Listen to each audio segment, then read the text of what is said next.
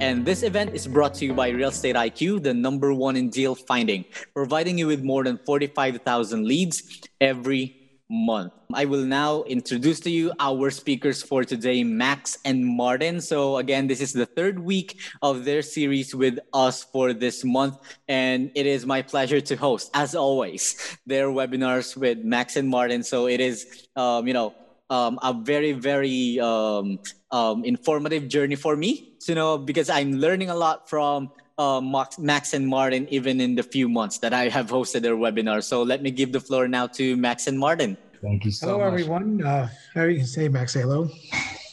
How's everybody doing tonight? So, hello, everyone. Uh, Martin Cherry here from Express Capital Financing. Uh, I happen to be the owner of the company. We're a father and a two son team out in New York City. Uh, what we do is we specialize in all types of real estate financing, uh, whether you're looking to buy a commercial property, a fix and a flip, a buy and hold. We do it all except a primary um, home. Uh, we're here to engage everybody to explain how everything works, the process uh, debt service. We're going to go through a lot of information. Uh, one thing I do want to say is, uh, you know, please speak to your tax attorneys, your consultant, your your CPA for any type of advice. This is only for informative information only. Um, so we're going to be explaining how a commercial finance loan works. So everybody enjoy the show. Hope everybody is safe. Hope everybody is sound and safe.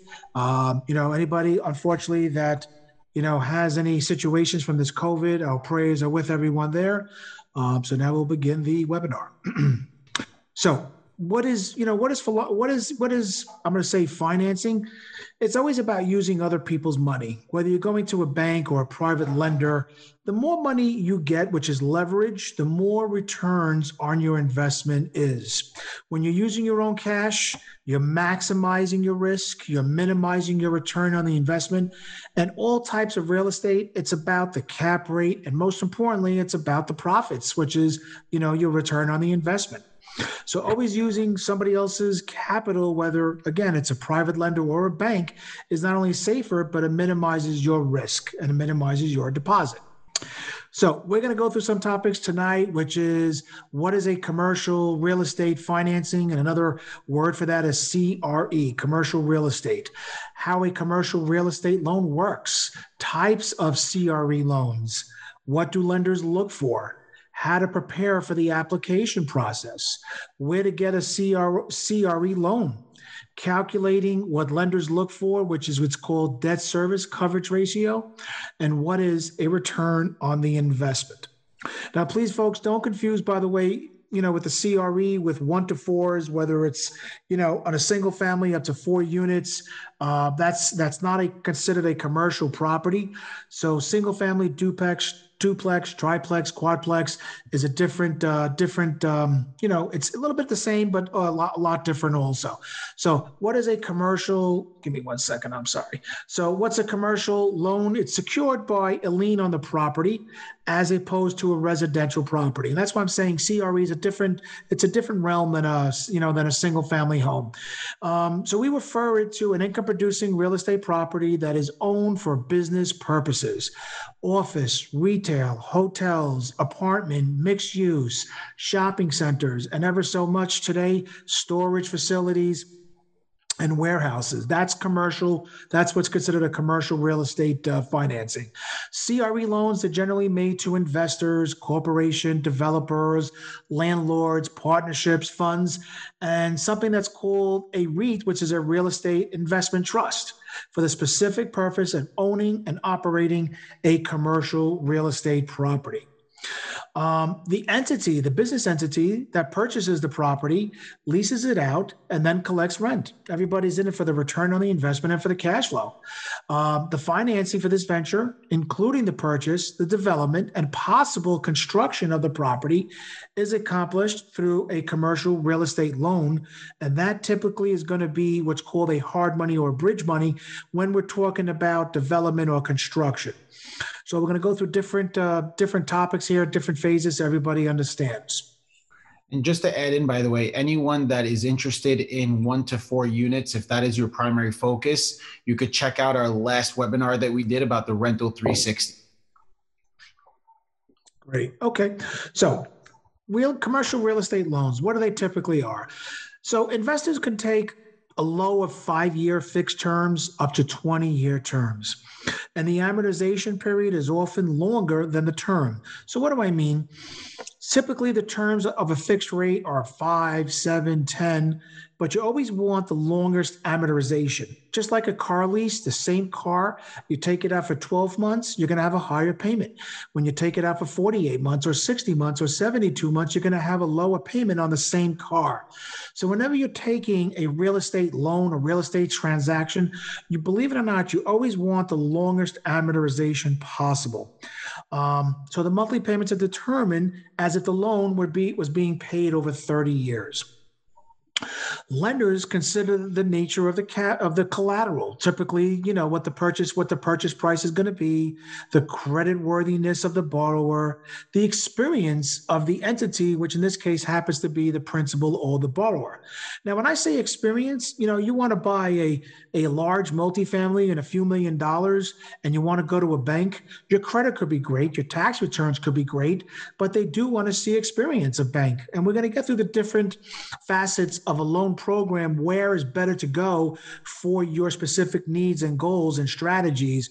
But banks definitely want to see experienced borrowers. So not you could have great credit, you could have all the liquidity in the world, but they definitely want to see a borrower that has the capacity to manage the property, which is very important to know. Um, also, again, including one or two years of financial statements, possible in- income tax returns, and the financial ratios, such as the loan to value and the debt service coverage ratio, when evaluating a commercial real estate loan. Down payments typically are in the range of 20 to 30%. Whether you go with any lender, hard money, bank, uh, non bank, um, traditional, non traditional, right now in these days, mid COVID, on a commercial real estate, you are looking 20 to 30%. And even 20% down is very rare. We could do it on a, with our non bank permanent financing, which I'll get to in a little bit. But most common today is about 25 or 30%. And interest rates typically typically range from a bank, 3.5% or above, which we'll get to in a little bit. Um, loans are backed up by small business if you want to go a small business loan, which are the cheapest, somewhere between 5.5 to 7%, depending on the size and the length of the loan. So, types of commercial real estate financing. So, permanent loans, they're fixed mortgages, like I said before, commercial property. It's fixed from anywhere, like I said, five, seven, or 10, but the amortization is can be or will be 20, 25, or 30. If you're looking for the lowest rate and the highest uh, the high, the, excuse me, the lower uh, lower um, uh, monthly payment where your cash flow is higher. Keep in mind, you want to you want to always go with that 30 year AM. What's the difference between a five, seven, or 10? It's going to be the rate.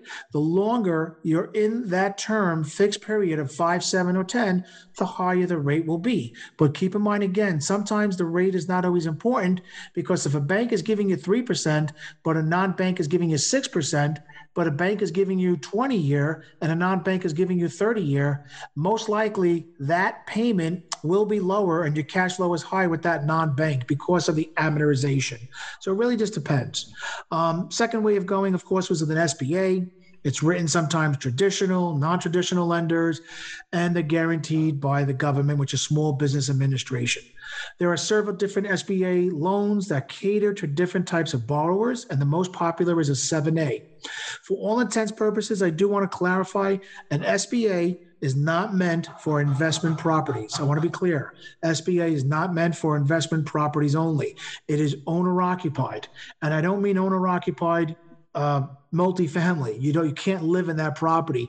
SBA is only meant for commercial properties, a shopping center, a retail store, a mixed use that you're operating downstairs on the retail, a bowling alley, uh, you know, a golf course, uh, you know, any type of business that you want to operate and own that property. That is only for S. That can be for SBA, but there are a lot of investors that think, oh, I'm going to get an SBA and I want to and I want to just be the landlord. Not meant for that. Not meant for that that. So, bridge loan provides a short term mortgage on a commercial property, typically anywhere from six months to three years. Bridge loans are typically obtained when a borrower is waiting for long term financing and attempting to get a refi on an existing obligation, which I'll explain in a minute. But they're meant more for Taylor when the properties are empty and require capital improvements. Once the properties are fully rented, another word for it is stabilized, the borrowers can go to a bank or a non-bank such as Express Capital. So before Max, you go to the next page. So where is why is a bridge loan, you know, is, is needed for the borrower? A bank or even a non-bank is not going to lend on a property that's empty. You got a multifamily that's half empty, all empty, 60% empty no bank or not bank is going to touch it. So I want to keep in mind, folks, that when you're using a bridge loan, it's meant when properties are not stabilized, meaning they're quite empty or fully empty. It needs capital for, we call it rehab or capex. And then you, as the investor, you want to get it fully stabilized. You want to get the, you want to get it to a nice projected rent. That's what a bridge loan is meant for. So it's short term providing you high leverage on the deposit uh, on the purchase. It's providing you with 100% of the capex, or in this case, rehab money, to get the property uh, fully rented and stabilized, and of course, uh, cash flowing. So, what do lenders look for?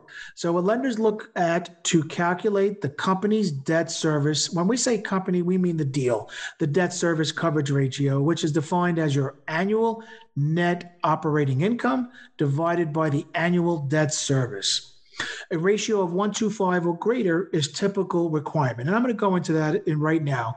Assuming you have a property that's flowing gross cash flow $100,000 and $50,000 is taxes, expenses, uh, maintenance, property manager, so forth. You're left with a $50,000 NOI. That is your net operating income. Don't look at it as 100 because after expenses, you're netting 50. So that is your net operating of 50,000. Then we take what that possible debt will be. Let's assume the debt, principal, and interest will be $30,000.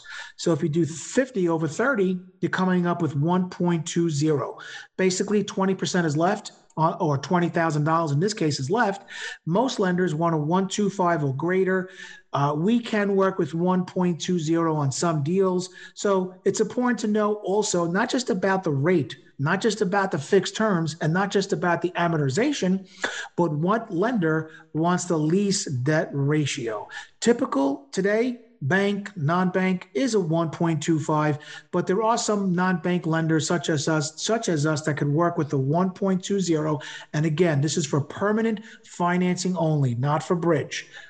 So if your business is debt free, again, it means the property, and you're applying for $100,000, the lender will want to see that you're bringing in a net operating income of 125 so we can give a loan out of $100,000. So to take 125 over 100, you're left with a 1.25. A lender also checks credit score possibly background checks. They want to make sure that the borrowers are, you know, no bankruptcy, no tax liens, no, uh, you know, no um, uh, tax liens, judgments, bankruptcies, foreclosures, nothing like that whatsoever. Um, you know, they're looking to make sure that there's no mortgage payment history relates but a non-bank will be much more flexible, which we're going to go through very soon. Banks are very tedious with the process, where a non-bank is not. So, personal finances. Small companies, and again, when I say companies, I mean borrowers, they're usually controlled by an owner or a few partners. By the way, a good thing to know is when it comes to CRE, you cannot do the loan under your personal name. So most banks, non-banks, hard money lenders, they want an entity for many, many reasons, which I don't want to get into now. So if you're looking to go into contract, make sure that you're going into with an entity. It's important to know. I will say with us as a non-bank, certain states we could do it if it's individually owned or being acquired. But banks, I'm almost positive they want it owned under an entity. So banks and commercial lenders will want to check your personal credit, the history to see if you have any financial problems in the past. Like I mentioned, any defaults, foreclosures, tax liens, judgments, bankruptcies, foreclosures. Low credit score could harm you as an individual or the borrower's chance of approval with a commercial loan. However, a non bank, again, such as us and other non bank lenders, we're not credit sensitive. Why do I say that? We we deal with borrowers in the 500 scores, 550 scores. So even though we're going to look at the credit in the background, we're just going to charge a higher interest rate.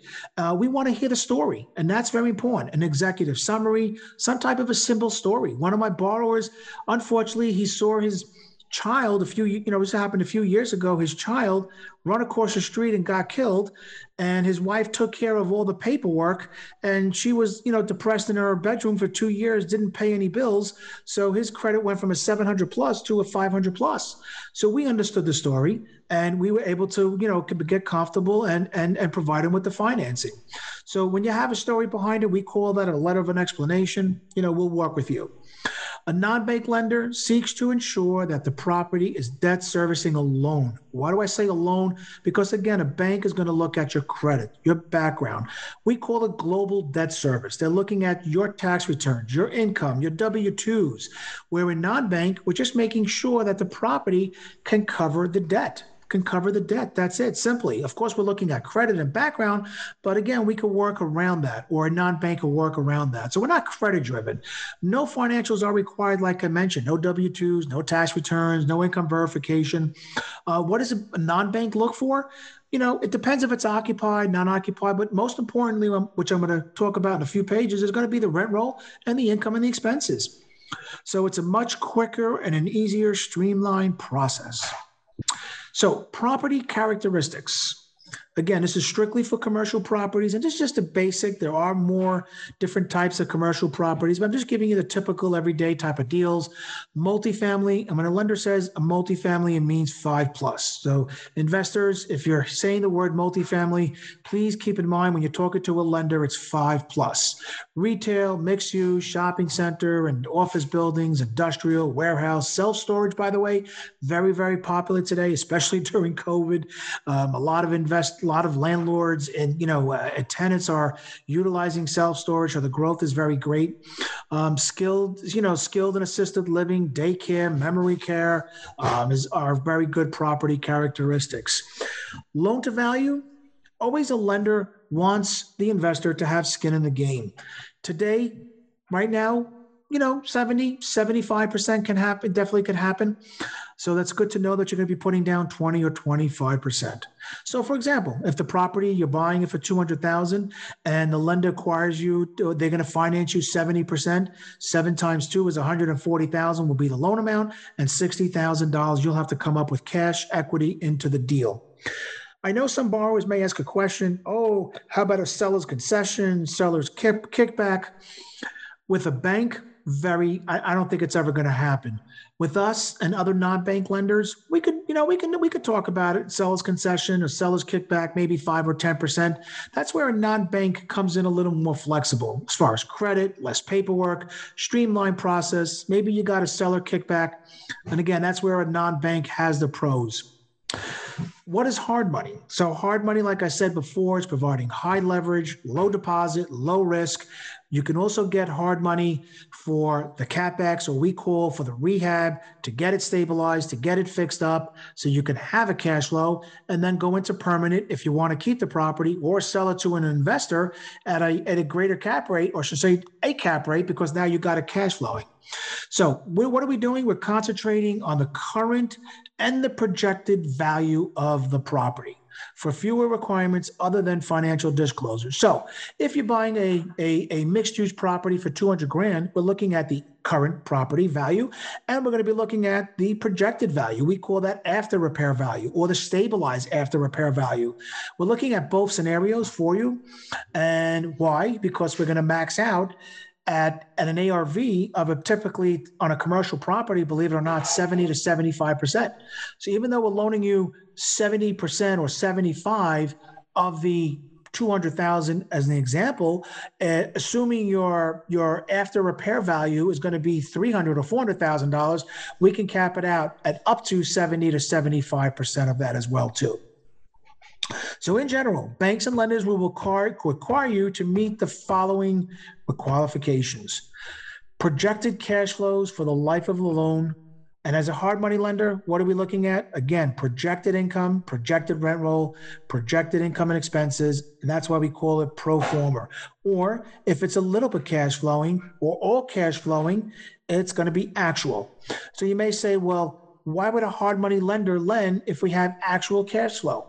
Maybe you have a lot of, maybe you need a hundred or two hundred thousand dollars in repair money. Maybe you got a hundred thousand dollar HVAC unit that you need to be repaired, and you need quick turnaround money to get it done, fix it, so you can keep your tenants maybe you know maybe due to covid you got a 50% uh, you know vacancy rate they left for whatever reason. And now is the perfect time where you want to fix it up. And a bank is not going to lend you when you're at a 50% or less or even 80% or less stabilized. A lot of my borrowers are coming to me and saying hey i got a 50% vacancy rate or 50% occupancy and i want to fix up my multifamily. Can i get some hard money? And i'm saying yeah. So this is where it comes in good for the hard money. The credit reports on all borrowers, again, hard money lenders are typically not credit driven. We're just looking to see if there's any skeletons in the closet on a background check or something like that. Your state certificate as a corporation or limited liability. What does that mean? You want to make sure that your corporation is what we call a good, uh, good, uh, good standing certificate. Max, am I saying the right word?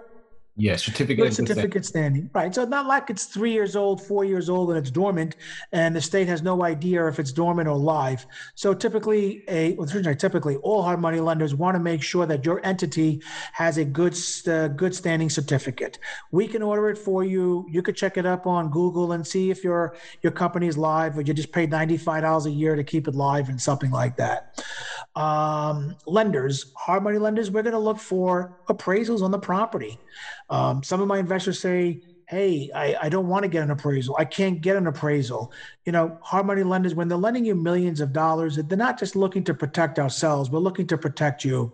So the appraisal is going to have the the actual value of the property and don't forget it's going to have that after stabilized repair value so it's very important not just for us as your lender but for you so you can make a profitable informed decision um, now you may ask, well, can I use another appraisal from another lender? I did it myself.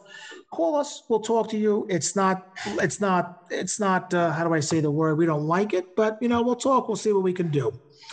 Um, a business plan that explains how the property will be used, as well as an explanation of the company or slash borrowers um, having a management of the property you know, we call that a, a personal resume or the borrower's resume. We want to know that, you know, the borrower has done, you know, I'm not gonna say the word three flips, but because now we're talking about commercial properties. The borrower has, you know, three multifamilies in Texas. He bought them for this amount of dollars. He bought them in 2718. He brought them up to this amount.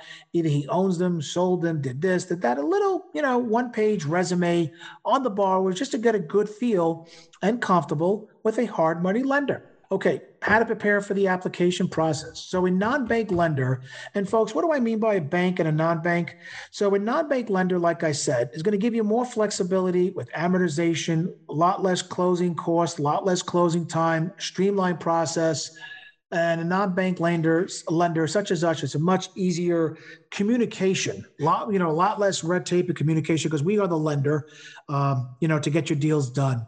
So we concentrate on, like I said before, on the current status of the property and the debt service. Um, so we're not asking for the borrower's tax returns, W 2s, and income verification. We're not doing a global debt service on the property and the borrower. We're just doing strictly to make sure that the property itself can uh, debt service on a on a non-bank permanent financing. So a non-bank lender is going to require you to meet the following uh, the following qualifications. So two years tax returns, we put in there case by case because if you're able to provide it, we're probably able to get you a better rate. You don't have to give it to us. You don't have to give it to your non bank lender, but it would make the lender feel comfortable if they could see it. If not, no worries. We got borrowers have losses, profits. They just don't want to show it. You know, so if you don't want to show it, you don't feel comfortable, that's where a non bank lender comes in.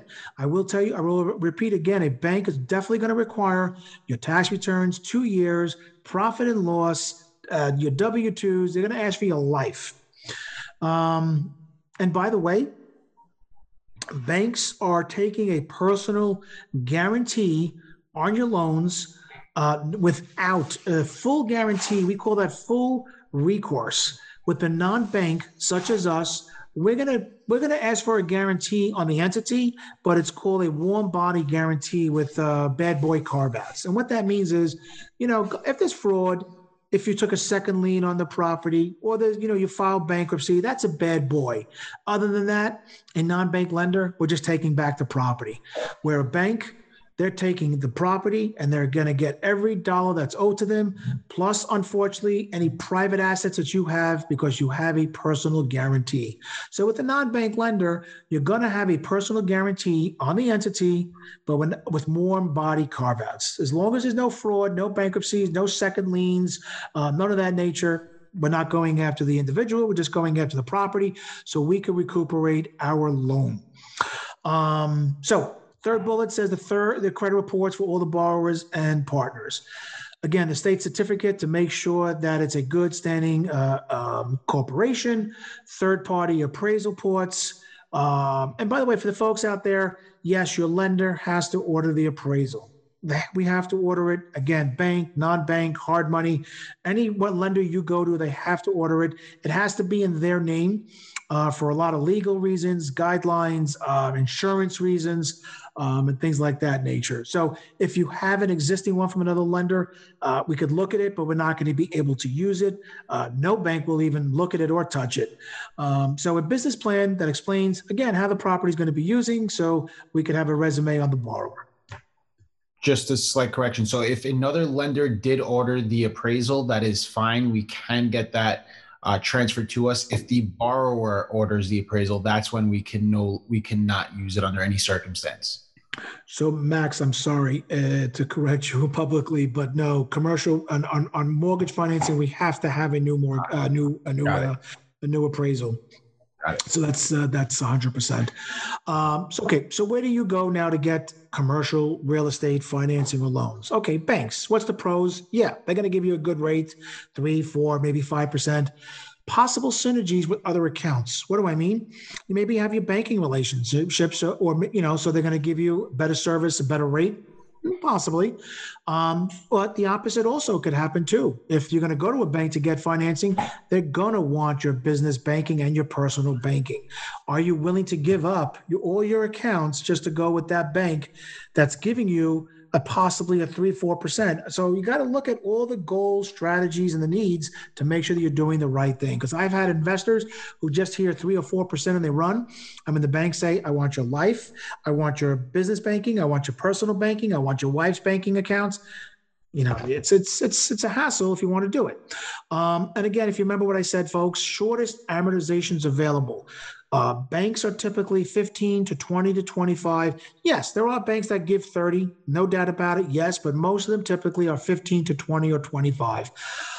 Um, what's the negatives on it, the cons? Well, they're going to ask you for a lot of documents, W 2s, tax returns, like I said, in a slow process. What's a slow process? Believe it or not, I had one of my borrowers who it took him about two months just to get a term sheet out. With a non-bank like us or any other non-bank, you could probably get it the same day or 48 hours because we're fully underwriting, we're fully doing everything. We're prepared to move quickly. Um, only the borrowers with good or excellent credit. Um, I believe, I believe, I'm not sure that banks today want 680 plus plus. I'm not too sure about that, but that's what I believe. With us as a non-bank, we could work with borrowers 550 or above. Where to get commercial uh, financing from? So um, Okay, so in non-bank companies that provide CRE loans and to mid-sized companies or small companies, less rigid underwriting standards, faster approval and closing time than the banks. And I'm happy to say, folks, we can close your permanent financing in three to four weeks. And I repeat the words permanent. So if you got that commercial property, it's already stabilized, it's already rented. This is for permanent lending, a non-bank, three to four weeks close, get you a term sheet out within 48 hours, no worries. Lower fees and a lot less closing costs than a bank. Longer amortization. If you remember what I told you, 30 year amortization. By the way, we even have 30 year fixed 30 year terms. 30 year fixed with 30 year terms. No balloon programs. So banks um, when you got a five year fixed or seven or 10, it's not self amortizing. So in that five years, you have to pay them off. I repeat, you have to pay them off, whether it's a refinance or you sell the property. With a non bank, it's called self amortizing. So if you took a five or seven or 10, it's after that fixed period, it's the rate's going to adjust. And whatever that adjustment's going to be, typically it's 1% a year, uh, capping at 2% for the life of the loan it could still continue their payments for the next 25 or whatever years are left. You don't have to refinance. You don't have to sell the building. So, which that's important to know also. Banks, um, Fannie and Freddie Mac on a multifamily, 750 minimum with a non-bank lender, 50,000 minimum. And like so, like I said before, we could do a fixed 30 year, which is very, very rare. What's the cons? Yes, the interest rates are going to be higher. However, what is it all about? It's about your cash flow and it's about your return on the investment and your cap rate. So, not always is the rate the best option. It's about your amortization. Amortization will increase your cash flow and also it will reduce it will increase your cap rate. So, like I mentioned before, you can, and folks, you can if you're occupying the commercial property with an SBA. So it says here owner occupied property like i said before and or and by the way good thing about sba let's assume you're buying a a uh, I don't know a, um, a a mixed use and you're going to operate the retail below on the main floor um, an sba would be good for working capital maybe some equipment deli equipment refrigerators so SBA can be good for that, whether it's working capital, equipment, um, and you know high leverage for an owner-occupied user of the commercial property. They now, how does an SBA work? Usually. Um, 50% of the money comes from the actual lender, which is the bank, and the other 40% comes from the government, where you're putting down 10%. If were bank requires, if the SBA lender requires 20% down, well, that 40% becomes 30% from the government. So it's more riskier from the bank because the government is providing less, um, is providing less, uh, less, uh, you know, uh, how do I say the word to you? Uh, they're creating more risk for the bank, for the lender. What's the pros? You can get below interest markets rates, but right now they're between um, you know, because I'm also an SBA preferred lender, you can get rates right now. I'm going to say in the uh, mid five to the mid seven percent. So it's not much different than a bank, believe it or not. Um, and even us, it's not so much different. The good thing about it with the with an SBA loan is you're going to get low to, uh, a lower, excuse me, a higher loan to value, and you will get working capital or equipment equipment financing as well. What's the cons? 10 to 20 year terms. 10 to 20 year terms, only available after you exhausted all your alternatives. Um, you know, folks, some some some guys, some some investors, some landlords, you know, I say investors and landlords, they want to go the SBA because they think they're getting the greatest rate. It's not so much so. And just like a bank, they're going to be asking for personal guarantees and and because I did one myself years ago, they are going to put your primary house as a guarantee also, and your life insurance policies as a guarantee on your loans. So, are you willing to put up your life insurance for your family? Are you willing to put up your primary home? You know, these are, you know, some things to think about. That's why I mentioned public policy restrictions on eligibility, slow funding process. It's a minimum of two months, a minimum of 60 days. The advantages, I just want to go over it again. You will get high leverage and you can get you know like i said working capital or any type of equipment in your in your in your business. So you can borrow up to 5 million through a lender depending on your company size. But i say company size really more of the loan um, you know the loan size and the deal size.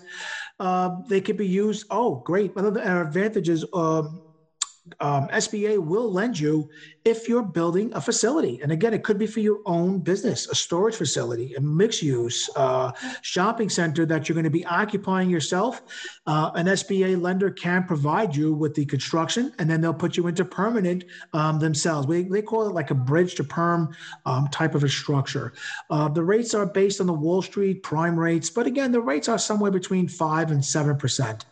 What's the pros? You're going to get below interest market rates, 25 year terms. The most loans are fully amortized. So, what does that mean? So, when it comes to an SBA and you're getting, so it depends on the loan size. But if you remember what I said before, in a in a non-bank or bank, you're getting five or seven or ten fixed, and then it either self-amortize or you have or balloons.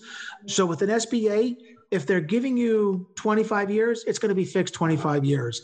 Um, so that's a good. Well, if it's if it's if it's a um, if it's a uh, if you're using it for the business, it will be either 15 or 25 years fixed, depending on you know what a debt service is for. So that's a good thing to know also.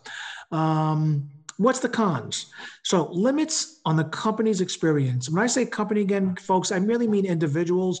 So if you're looking to open up a Subway shop, a Subway franchise, a Dunkin' Donuts franchise, by the way, they love franchises, whether they're new or existing.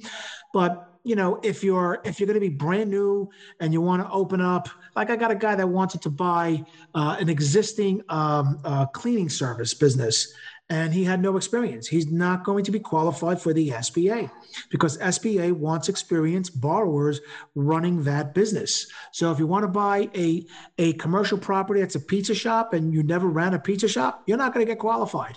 You, you and you have to believe it or not show that you've owned one or you managed one and they want to see proof of you managed one. So that's important to know also with an SBA. Of course, they want to see good credit score. I believe today it's 650. I'm not too sure about that. And uh, it is a long approval time of 60 plus days. Okay, so hard money for commercial, for commercial property. So if you remember, folks, what I said, it's more based, it's all it is, is based on the property value, current value, and the after repair value. These loans are usually made by private companies or private lenders and tend to have a higher down payment requirement eh, qualifying for the loan is easier and getting the loans tend to be faster than a traditional mortgage. Why would you take hard money? Time sensitive. You need to close quickly. Credit sensitive. Again, the property is not either it's zero, it's zero occupancy or less than uh, 80% occupied, you're going to need hard money. And most importantly, CapEx or rehab, that's where you're definitely, definitely going to need re, uh, hard money. There isn't a lender for mortgage permanent financing that's going to lend you for capex uh, or rehab unless you're going SBA if you're going to occupy the property yourself. What's the pros? Excuse me. We're not looking at credit. Well, we're looking at credit, but we're not basing you on credit. Fast approval. It says one or two week closings. That's very, very true. Like I said before, time sensitive. You got a great deal. You don't want to pass it up. That's hard money. And some folks, even if it's fully stabilized. You got a great deal for now from COVID, a lot of the uncertainty. You got some landlords, they want to dump properties and they want to close in one week or two weeks, that's hard money. And you know what? You should use hard money. You know why? Because if you need to close quick, you saved yourself a nice amount of money on the purchase because you got a good deal from the landlord or that that owner hell yeah, use the hard money and you'll go to permanent whenever you're ready. So it's a great use for that. Very easy to qualify, low down payment, you're minimizing your risk and the capital needed, typically 70 to 75% loan to value. And again, let's just say your purchase price is 100 grand, a hard money lender will lend on a commercial property 70 to 75. If you're asking, can we go to 80? Will the lender hard money go to 80? If it's a multifamily, that's the best property type, we'll definitely go to 80. And like I said before, folks, we'll give you all that rehab. So if we're giving you 70 to 80 of the purchase and 100% of that rehab or slash capex, you're putting down very little bit. You're getting high leverage, low deposit, low risk, and you know you're waiting for it to get uh, you know into permanent financing, stabilizing it or selling it, you'll be, a, you know, that's what that's what real estate real estate investing is all about. What's the cons? High interest rates. Okay, so again, depending on your deal, I really don't want to say so much about the rates, but I will say on commercial, hard money lenders are anywhere today between eight and ten percent. And we say eight to 10%, it's not a month, it's 12 months. So if we take 10% a year, uh, it's 0.80 a month. Why do I say 0.80? If you're keeping the loan out for a half a year, you paid 5%. And even if you're keeping out for a whole year, 10%, isn't it worth it to get high leverage, low deposit, low risk? But it is a higher rate, but it's short term. And once that's the next, you know, the bullet, short term. Anywhere from, depending on the deal, um, 12 to 24 months, sometimes 36 months if it's a large deal uh, that you needs a lot of time to to to get it stabilized, to get it repaired. You know, we had a we had a mixed use property in uh, in Queens New York. It took about 24 months, and we gave it. She asked for 24 months. We gave it to her. Why? I mean, also thank God because of COVID. Also, she slowed down, couldn't do any of the uh, the construction. She couldn't complete the construction. But besides COVID, I mean, sometimes deals just take more time than needed. So a good lender, we're either going to give you 12, 24, or 36 months. Are they going to give you 36 months flat off the bat? Probably not. As for one one percent extensions, it's very common. I mean, if you think about it, we're holding a loan out, uh, we're maximizing our risk, we're waiting to get paid. So it's something to consider. But you know, that's what hard money is all about. And by the way, when we say hard money, it's not hard the the phrase hard money came from a hard asset. What's the hard asset? The property. So years ago it was called bridge. What's bridge? It's a bridge to a perm. It's a bridge. It's a temporary financing until you go into permanent. After that word bridge, it became a hard money, which is the hard asset. So just to let you folks know, it's not hard at all. Okay, Max, I think you want to take over over here. Yes, I'm excited. Let's go into calculating debt service. Right. So this is what we're all excited for. This is why we're all in real estate. This is why we're buying properties because we want the cash flow. Now, uh, we did a very similar thing for this for the rental 360, but I want to point out a few differences. When we're talking about commercial properties, there are vast different types of assets, right? Like what my father said earlier, there's multifamilies, there's offices, there's strip centers, there's uh, bowling alleys, golf courses, and so on and so forth. And there's more than I could even think of. So when we're doing this, we have to also know, hey, how are we collecting our taxes, right? So if I'm doing a strip center, I might be I might be doing a triple net lease where I'm not paying my taxes and my tenants are paying it, and they're paying my increase. So these are all things that it's important to know. Where we're, I'm not going to go ahead and really break that down too deep. It's more of just something that we want to keep in the top of our mind when we are calculating this. The the the um, the formula doesn't change. We just have to make sure that we're putting the right values in the formula, right? So if you look right here, it says over here the debt service coverage ratio is equal to our net operating income divided by our total debt service. So let's define debt service equals our payment for debt, right? So my principal, my interest payments, uh, and I'm going to be dividing my net operating income by that number. So the things we need to know is our income, what's our rent roll, uh, what's our expenses? What are what is it going to cost us to keep this property afloat? Maybe you have to add maintenance in there because you're a strip center and you have to have a guy driving around making sure that the parking lot's clean and so on and so forth. Uh, we have insurance costs. We have our principal and interest where uh, we can use a, a simple um, mortgage calculator to help us figure that out. And if you need to figure that out we can have a mortgage calculator handy for us. That you wanted to say something yeah, so just for the folks to remind you, if you look at the top right, net operating income, net. So if you remember before, the gross was a hundred thousand. Let's assuming expenses, taxes, insurance, property manager, uh, whatever utilities is is fifty grand. Your net operating is fifty. Now let's assume the mortgage payment, principal and interest, is going to be uh, below that. The total debt service. Let's just say its principal and interest is thirty thousand a month. Now we got a debt service of fifty divided by thirty is 1.20 So that's how we figure out debt service coverage ratio. Yep, let's break that down a little bit more, right? So now we have here a deal in front of us, right? Now, guys, keep in mind, I, am just using numbers here. This is not an actual deal. Uh, if you have a deal that you want to run by us, feel free to call us with it. We'll go and break it down for you, send you an Excel sheet based on all of your numbers.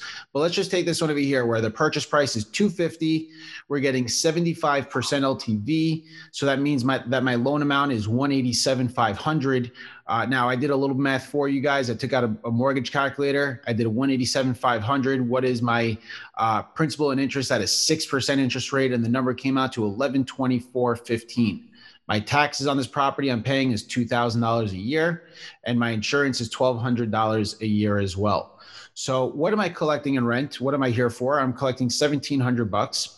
So my total monthly debt, right now, my debt is equal to my principal and interest plus my monthly taxes and insurance payment. That's why it is greater than the 1124. So that total number comes out to 1390 and 82 cents. So now if I take my net operating income, which is 1700, and I divide it by my total monthly debt of 1390, I have a debt service coverage here of 1.22. Okay. Now you can do this annually or you could do it monthly. However, you can never do a total monthly income divided by an annual debt, right? So we just have to make sure we're being consistent. Um, now, um, the next I, thing I just I want to can I just go back go back one thing, Max?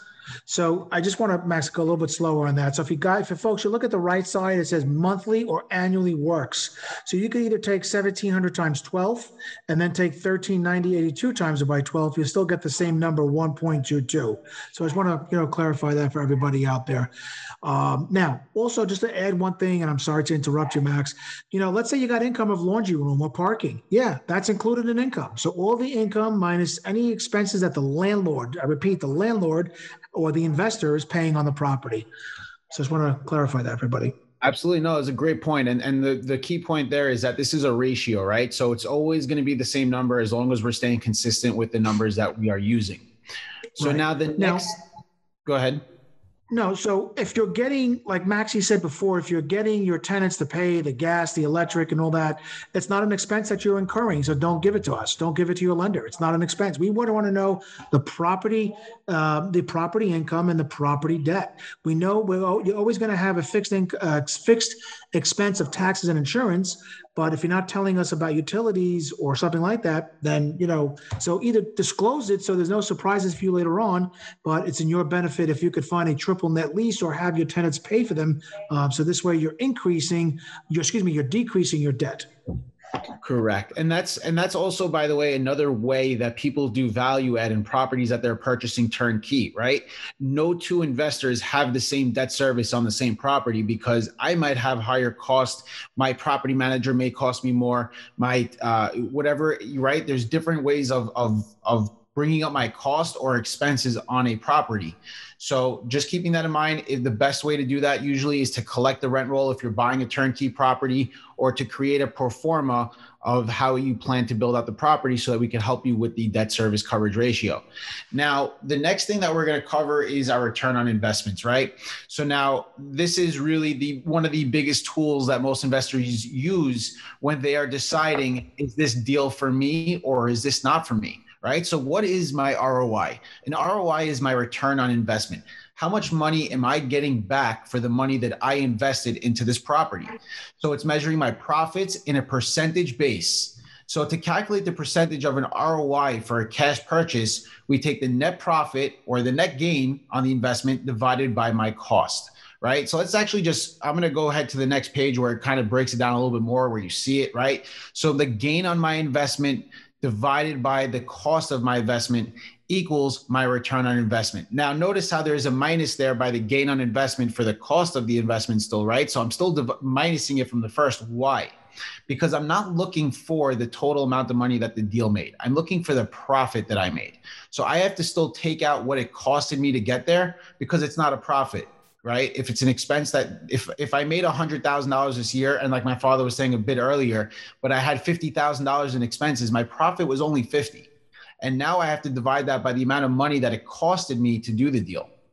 So it seems simple enough, but there's a lot of variables that come in, right? So we these are all based off of net numbers. We have to make sure that we just include uh, our rent rolls, we have to include our expenses, get them all together, and once we have final numbers, that is how we are able to determine what our return on investment is.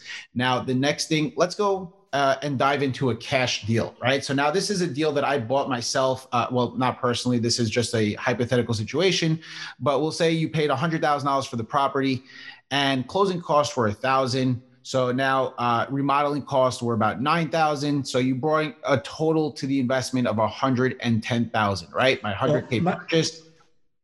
Well, you say borrowing, but you have cash. This is uh, this is an example right. for cash. Correct. I bought the property cash. So I bought $100,000 to buy the property, $10,000 uh, in nine in remodeling, a thousand in closing costs, bringing my total cost to 110. I collect $1,000 in rent every single month. One year later, right? What did I do? I earned $12,000 in rent, 1,000 times 12. I, my expenses, including my water bill, property property taxes, insurance, came out to about twenty four hundred for the year, which divided by twelve is two hundred per a month. So my annual return was ninety was nine thousand six hundred dollars, which is the twelve hundred that I made in rent minus my expenses, right? 12,000. My- 12,000. 12,000 minus my expenses because I need to know what my profit was, not just how much I collected in rent. What was my profit? The, and now to calculate the ROI, we're going to divide the annual return, which was 9,600, by the amount of the total investment of $110,000. So on this deal, I made an 8.7% return on my investment by investing $110,000 to make $9,600 per a year. Okay. Now we're going to take the same scenario and now we're going to make it as if we finance the property. So the same $100,000 property. Now my closing, I put down 20% of the purchase price here, which was $20,000, which means that I borrowed 80 my closing costs were a little bit higher because you have uh, a little bit more closing costs when you borrow money. So figure 2,500 and I paid the same 9,000 to remodel the property. So now what was my total out of pocket? I paid $20,000 for my down payment, $2,500 in closing costs and 9,000 to remodel, which brings me to a total of 31,500. So 70 something thousand dollars less. Now, these are there are also some ongoing costs that you have with borrowing money, right? So we assume that we took out a 30-year mortgage with a fixed interest rate of 6%. And I remember I borrowed $80,000. So the monthly principal and interest payment on this deal would be $479.64. We'll add the same $200 a month, if you remember, that we had in taxes, insurance, and utilities. So that brings that my monthly payment in expenses to $679.64. I'm collecting the same $1,000 in rent, which is $12,000 a year.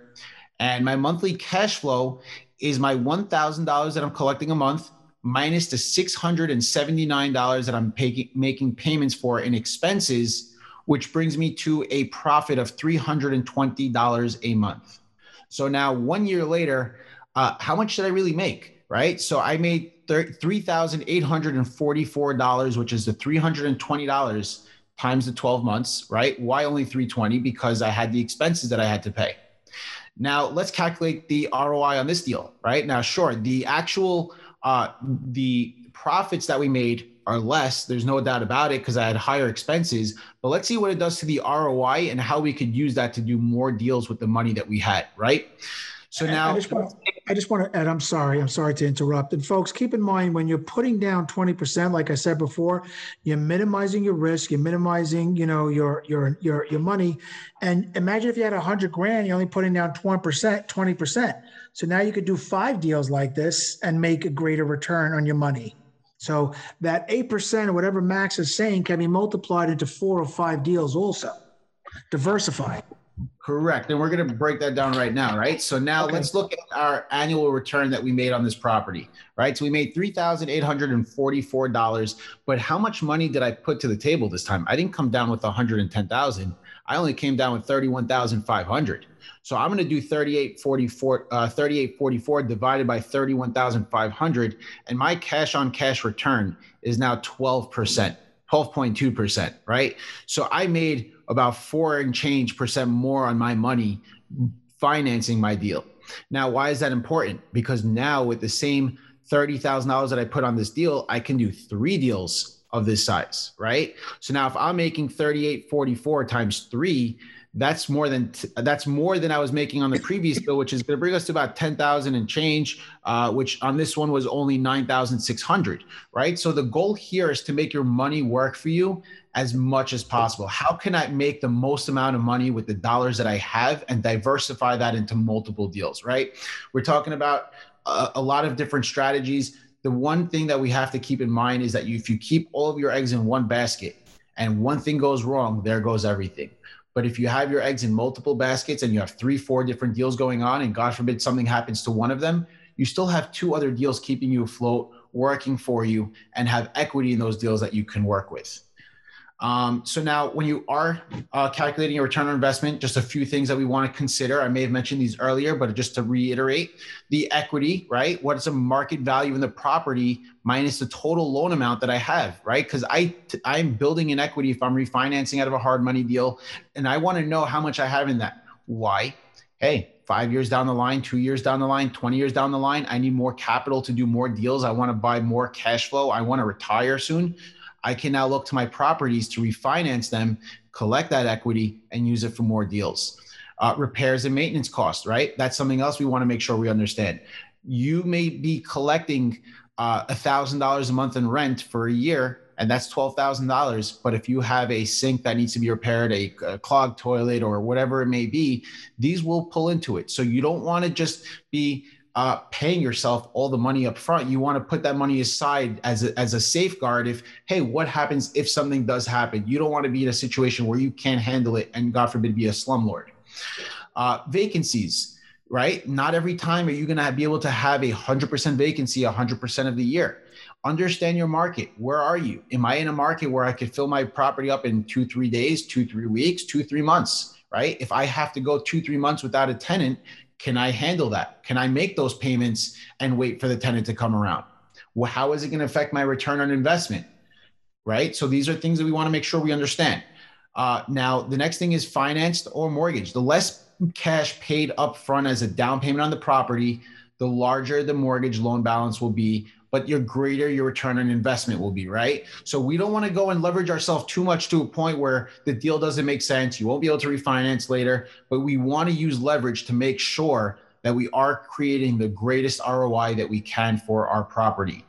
And the more cash paid up front, the less you borrow, right? The, the less you have to make payments for but the lower your ROI is going to be since your initial cost is going to be drastically higher. So those are really the, the main key points. This is how you calculate your ROI. We kind of went through the differences on how to how it changes, whether you finance the deal or whether you purchased it outright. Uh, the rest is really up to you. To, you know, and I'm going to take it back to you, Dad, to go over some of our programs so that we could educate them and tell them more. Great, great, great, great, uh, great topic, Max. Great conversation. So, what do we do at my company, Express Capital Financing? If everybody looks to the left, Rental 360, that's for the permanent financing on one to four units, 75,000 up to 2 million. Rates right now, five per five and a quarter and above. Uh, minimum credit score 650 uh, max uh, leverage on a purchase is 75% and the max, excuse me, max on a purchase will be 80% up to 80, but uh, we can go typically 75% rate and term or cash out. And again, rental 360s for one to fours, the property could be empty. You're coming out of hard money or you just bought it empty. That's a great thing. Again, banks won't touch that. So, you know, rental 360, our product, the program does that because we're a non-bank. The other one is the no doc commercial, uh, which is again the 50,000 to the 15 million. That's what we do for commercial properties. Uh, interest rates, I apologize, it's not 3%. We are going to be somewhere between the 5 to 7%. Um, credit, like I said before earlier in this uh, webinar, we, we can go as low as 550. The good thing is we can give provide up to high leverage on that. So typically on the no doc, you're going to get 70 to 80 percent uh, leverage and 50,000 up to 15 million. Closing very quickly. Multifamily mixed use. Uh, this is for bridge or hard money. So I want to be, you know, doesn't say it over here. I apologize. It's for bridge lending, 85,000 up to 10 million. Interest rates, 8, 8% annually credit score 680 plus and up to 80% leverage on a multi or mixed use um, you know, bridge or hard money. Our everyday fix and flips, happy to say it's back. It's it's the greatest ever. You know, while there's uncertainty, there's there's opportunity, and millionaires are made in a recession. So for all you investors are getting out there, you're new, you're scared, you're timid, you're learning a lot, especially on this webinar and with real estate IQ. Um, you know, right now is the best time to be fixing and flipping because even though it's the property are scarce right now, but there's going to be a multitude of properties coming up. Uh, I do want to mention real estate IQ, and the reason why um, I'm an ex retailer, and you know, my dad always said you need inventory. You need inventory. What's inventory in our business? It's leads. Getting leads is going to get you properties. Getting properties is going to make you a landlord. Getting to be a landlord, you're going to be having money, profits, whether you're a flipper or a buy and hold. There is no property in the world that's going to come knocking down your door and say, "Here, buy me. It's a great property. You're going to make a hundred grand." You need inventory, and that's a subscription based, providing you with information such as tax liens, foreclosures, bankruptcies, uh, t- uh, uh, pre foreclosures, probates. You need inventory. And that inventory is a subscription based. Some people are leery. I don't want to pay. I don't know how good it's going to be. Hey, you can always cancel. But when you're having a good company like Real Estate IQ, they're giving you that information within 48 hours, I believe, of live leads And most importantly, they're not only giving you the properties and the information, you're getting a skip trace information, you're getting ARVs, you're getting rental comps. And like I said, there is not a property in the world that's going to come knocking down your door. You need to find them, you need to get them, you need to do your due diligence. And this is the way to grow and create wealth in real estate. So I just want to say that. So Marty, with Martin Shearer, I'm sorry. I, no, sorry. Go, I'm sorry. I just want to add one thing, by the way, for all the analytics out there, uh, just to add on to what you said. Uh, you know, if you're closing one out of 20 people, one out of 40 people, depending on, you know, what your numbers are in your database, just think about what that, what your total volume would be if you add in more leads to that database, right? You already know what your conversion ratios are go ahead, add in more leads. You're only going to do more business. The more business you do, the more you're going to grow. The more you grow, I think that's why we're all here. Yeah, I mean, look, if you're not if you're not interested in spending a few hundred dollars a month on a subscription or any type of lead generation, how are you going to make money? You have to spend money to make it, and this is the way to do it. So we're happy to say that as you know, a lot of non-bank lenders, we're around, we're back, we're happy. It's a secondary market. Uh, why do I say that? It was a very big concern when this COVID happened, but if us non-bank lenders are are up and running, that's a very good thing for permanent financing. So how can you reach my company and me and my team? Um, all the information is there. Our main number is 718-285-0806. If you have any questions, please feel free, whether it's about products, programs, anything to do with real estate, we could help you with um, with um, titles, insurance companies, um, um, wholesalers, how to find properties to you know to get you to a celebratory closing is what it's all about. So we're not here just to provide you with financing. If you need the tools, the resources, we can help you as well. Our network is your network. Exactly. All right, Jeff, it's all yours. All right. Thank you so much, Max and Martin. And as always, you know, very, very great tips. And it's uh, our webinars are always informative. And we thank you for the opportunity to, you know, allow our attendees to learn from you and from your webinars. So let me just share my screen real quick.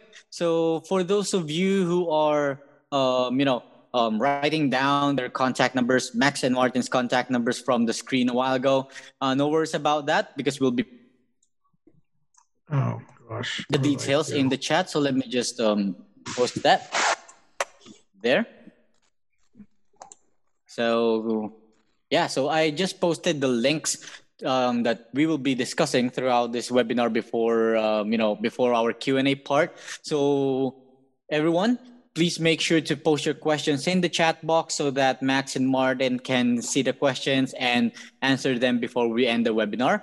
So right now, um, in the chat box, you can see the links and contact details that you might need for uh, from Max and Martin. So make sure to copy and paste them to your computers now, so you don't have to, you know, write it down to your um, pen and paper. So again, this event is brought to you by Real Estate IQ, the number one in deal finding providing you with more than 45,000 leads every month. And we guarantee that you will always find a deal with Real Estate IQ. So, for those of you who are in, still in the room right now, um, once you leave the room or once we end the webinar today, you'll be automatically routed to a very, very short survey wherein um, you know, it, we will appreciate whatever feedback you will give us because we will be using this to improve our webinars if what topics you might be interested at so we can you know find the best speakers for you so that um, whatever the topics that you might need for your business we can definitely find the perfect speakers for you just like max and martin that we have right now. So everyone we will appreciate appreciate your feedback um, after this webinar. And if you have questions about our services all you have to do is contact our customer service. So again, if uh, you're not yet a subscriber with Real Estate IQ, um, it's either you answer our poll right now for the demo request, or you can contact our customer service so that they can give you more information about how our products and our system works. And we guarantee a two-hour response from our team. And we also have freebies, just, uh, just like what I told you a while ago, that we are doing raffles every week. So all you have to do is answer this next poll on your screen right now so that we have an idea uh, idea if what freebies you might be interested at. So you know once we draw the raffle we can uh, select from the freebies that you have selected. And if in any case that you missed the free 45 minute one-on-one deal finding training poll all you have to do is type in demo please in the chat box so that I can uh, get your details and make sure to reserve a spot for you for this free 45 one-on-one a 45 minute one-on-one deal finding training. And we also invite you to join our community. So in this community this works like facebook. So all you have to do is join in our community at community.realestateiq.co. So this works like Facebook, so you can connect with other investors, connect with the members of the team or the members of the group so that you know you can grow your business. You can if you're a newbie this is really a great help for you so that you can ask for tips and you know you, you might find your business partner in the future in our community also uh, just like what i told you a while ago you can join you can reserve your spots for our upcoming webinars. Just go to realestateiq.co slash events so you can be updated of our upcoming webinars. And almost every day we are updating our website just to make sure that you already have the links for our future webinars so right now is the perfect time for a question and answer. So for those of you who have um, you know questions about Max and Martin or about their topic for today, make sure to let us know in the chat box or the Q&A box so that we can answer them before we end the webinar. And also if in any case that there's still confusion about their topic or whatever um, or whatever help that you might need, in your business, make sure to let Max and Martin know before we end the webinar. So again, the contact details are in the screen and in the chat box. So make sure to just copy and paste them. So in case that you might uh, remember a question by tomorrow or the following day, you can reach out to Max and Martin anytime. So as of now, I cannot see any questions from our chat box or the Q&A box. I guess that you have covered everything clearly, Max and Martin. So Oh, there. I think we have a question from AA. Um, are you a true non-recourse lender? So I am a true lender. Non-recourse again just depends what we're doing, whether it's um, you know bridge financing or actually just bridge financing, because all permanent financing, like I said, is recourse. It is recourse to the entity with warm body carve-outs. Yep, and she added um, self-storage. Yes, that's a commercial property. Yes.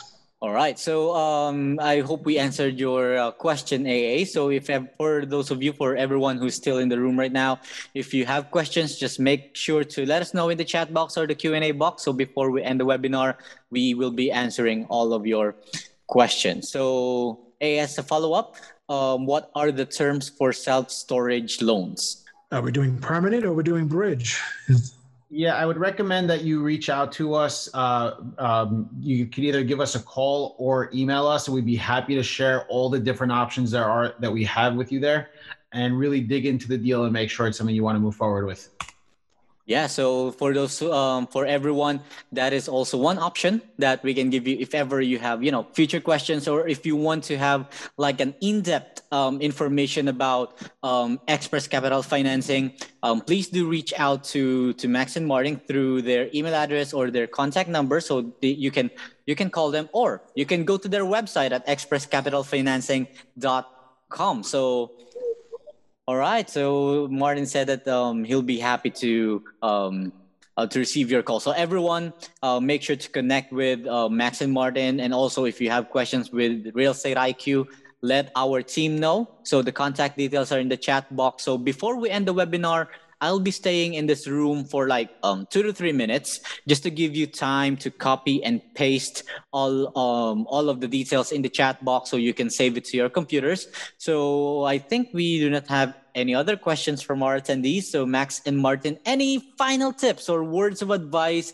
to our attendees, especially the newbies or the first timers in the industry of what help that you can uh, provide them? So Max and Martin. I mean, I'll just add if you remember that old lotto commercial, you got to be in it to win it. It's the same thing with real estate. You got to be in it to win it. Um, you know, it's a great time to be in it when there's a downtime, a downturn. Um, so, uh, and you know, some folks they tell me, "Oh, I'm doing this course and that course, and I'm not ready yet."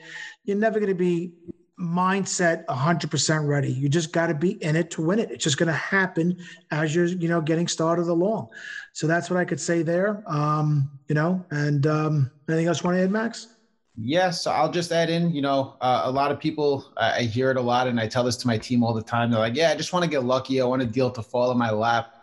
Uh, unfortunately, luck just doesn't work that way, right? What is the definition of luck? Luck equals opportunity plus preparedness, right? So the more we prepare ourselves, once that opportunity comes around, we'll make sure to grab it, right? So that's what it's all about. Be prepared, get your education, learn as much as you can, put yourself out there so that this way you will find those opportunities, you will be prepared to do it, and you will be a lucky person.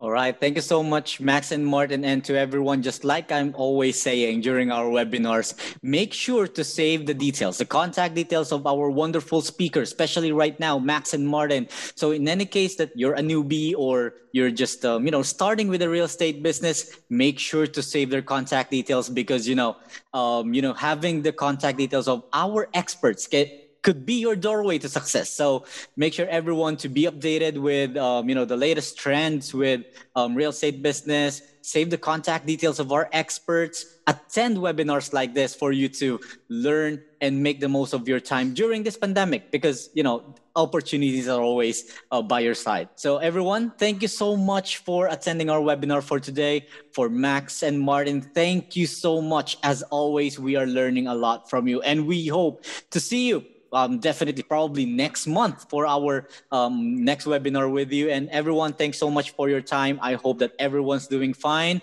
Everyone, stay safe. Have a great evening. Bye Thank for now. Thank you. Thank you, Jeff. Thank you, Real Estate IQ. Great work. Great work. Thanks, everyone. Best. All the best.